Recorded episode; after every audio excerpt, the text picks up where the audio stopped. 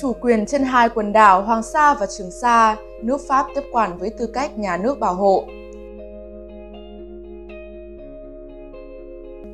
Trong suốt gần 100 năm nước Pháp thực hiện cuộc xâm chiếm và khai thác tại Việt Nam, Pháp đã có rất nhiều ghi chép về các hoạt động tại nước ta, trong đó có các ghi chép quan trọng liên quan đến Trường Sa và Hoàng Sa của Việt Nam. Cuốn sách của luật sư người Pháp Monique Temille Zengru, giáo sư công pháp quốc tế của trường đại học Paris, nguyên chủ tịch Hội luật gia châu Âu dưới nhàn đề Chủ quyền trên hai quần đảo Hoàng Sa và Trường Sa được xuất bản tại Paris tháng 3 năm 1996. Cuốn sách dựa trên việc nghiên cứu các hồ sơ gốc các giao dịch của chính phủ Paris và chính quyền thuộc địa Pháp ở Đông Dương, cũng như các tài liệu từ phía Việt Nam gửi về Paris để nghiên cứu cơ sở pháp lý của việc Pháp chiếm hữu Trường Sa và Hoàng Sa. Bà Monique Temille Zengru viết, Đối với các đảo Trường Sa, sự tồn tại của chúng chắc chắn đã được biết đến.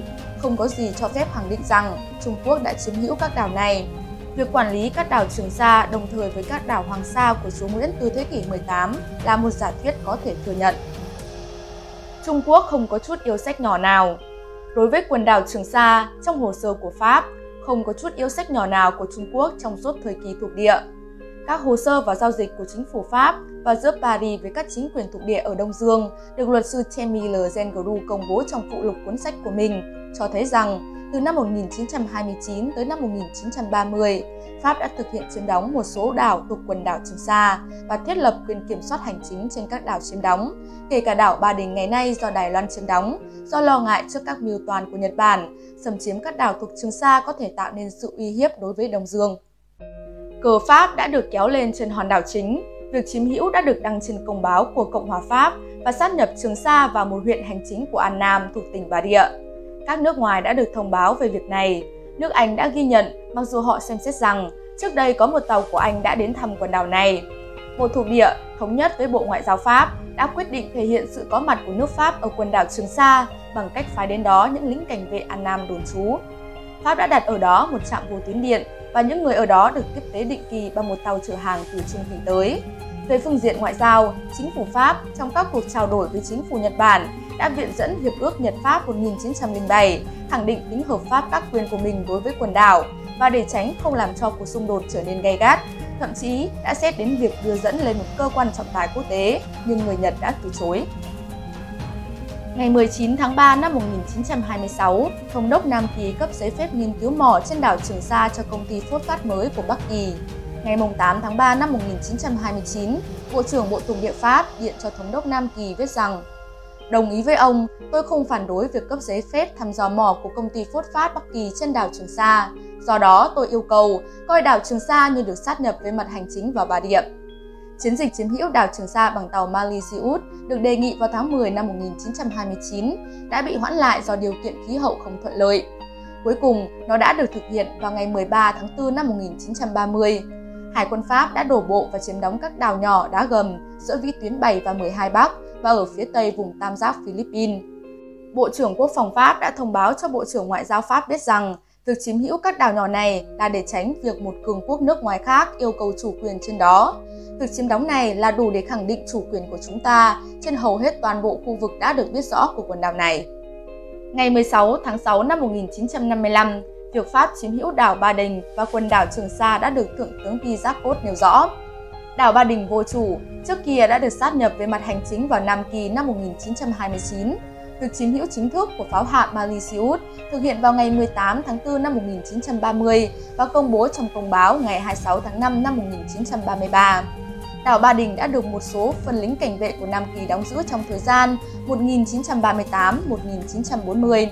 Một trạm khí tượng của Pháp có lẽ đã được đặt ở đây vào khoảng năm 1938. Một bản ghi chú của vụ pháp luật Bộ Ngoại giao đề ngày 6 tháng 12 năm 1946 khẳng định rằng việc quần đảo vô chủ thuộc Pháp là không gì phải tranh cãi. Mặc dù có những ý đồ được nhắc đến ở trên của Philippines và Trung Quốc, người ta có thể chấp nhận rằng chủ quyền của Pháp trên quần đảo Trường Sa là không thể tranh cãi được. Tuy nhiên, có thể các yêu sách của Việt Nam đối với quần đảo Trường Sa sẽ trở nên rõ ràng với lý do là các đảo này từ xưa đã được sát nhập vào Nam Kỳ.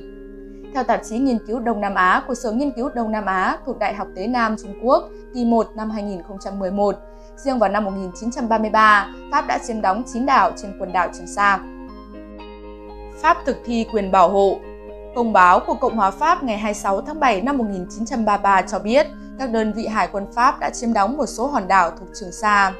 Trong các thư của toàn quyền Pháp ở Đông Dương ngày 24 tháng 8 năm 1933 và ngày 14 tháng 9 năm 1933 đã thông báo việc sát nhập các đảo và đảo nhỏ thuộc quần đảo Trường Sa hay Bão Tố. Ngày 21 tháng 12 năm 1933, Thống đốc Nam Kỳ ra nghị định xác định đảo có tên là Spratly Trường Sa và các đảo nhỏ Cây Amboy, An Bang, Itu Aba, Ba Đình, cụm song tử, loại ta và thị tứ phụ thuộc vào đảo đó nằm ở Biển Đông được sát nhập vào tỉnh Bà Địa. Ngày 15 tháng 6 năm 1938, Pháp xây dựng xong trạm khí tượng ở đảo Ba Đình thuộc quần đảo Trường Sa. Trước và trong chiến tranh Thái Bình Dương 1941-1945, Nhật Bản chiếm đóng hai quần đảo Hoàng Sa và Trường Sa, làm cứ điểm tiến đánh các thuộc địa Anh, Pháp và Mỹ ở Đông Nam Á, đồng thời kiểm soát các con đường biển ngang qua Biển Đông. Tại Hiệp ước San Francisco ngày 8 tháng 9 năm 1951, Nhật Bản đã từ bỏ mọi quyền, danh nghĩa và yêu sách của mình trên quần đảo Trường Sa cũng như Hoàng Sa. Sau đó, chính quyền thuộc địa Pháp và chính quyền Bảo Đại đã tái thiết lập sự kiểm soát trên các quần đảo này. Theo Hiệp định ngày 8 tháng 3 năm 1949, Pháp chính thức chuyển giao quyền kiểm soát quần đảo Hoàng Sa và Côn Đảo cho chính phủ quốc gia Liên hiệp Việt Nam của Bảo Đại. Nhưng theo bức thư đề ngày 16 tháng 6 năm 1955 của Cao ủy Pháp tại Đông Dương vì giác cốt, Pháp vẫn dành cho mình các quyền trên đảo Trường Sa. Khi Pháp rút khỏi Đông Dương, chính quyền Sài Gòn đã tiếp quản các đảo thuộc quần đảo Trường Sa và Hoàng Sa. Như vậy, qua sự việc ghi chép của nước bảo hộ Pháp tại Việt Nam, có thể khẳng định rằng Trung Quốc hoàn toàn không có chút yêu sách nào ở Việt Nam và Pháp mới là nước từng có chút chủ quyền trên quần đảo Trường Sa và Hoàng Sa của Việt Nam. Sau khi Pháp rút khỏi Đông Dương, Việt Nam được giải phóng, Trường Sa và Hoàng Sa thuộc chủ quyền của Việt Nam. Cảm ơn các bạn đã xem video. Nhớ nhấn like và đăng ký kênh Từ điển lịch sử để đón xem nhiều video hấp dẫn tiếp theo nhé. Còn bây giờ, xin chào và hẹn gặp lại.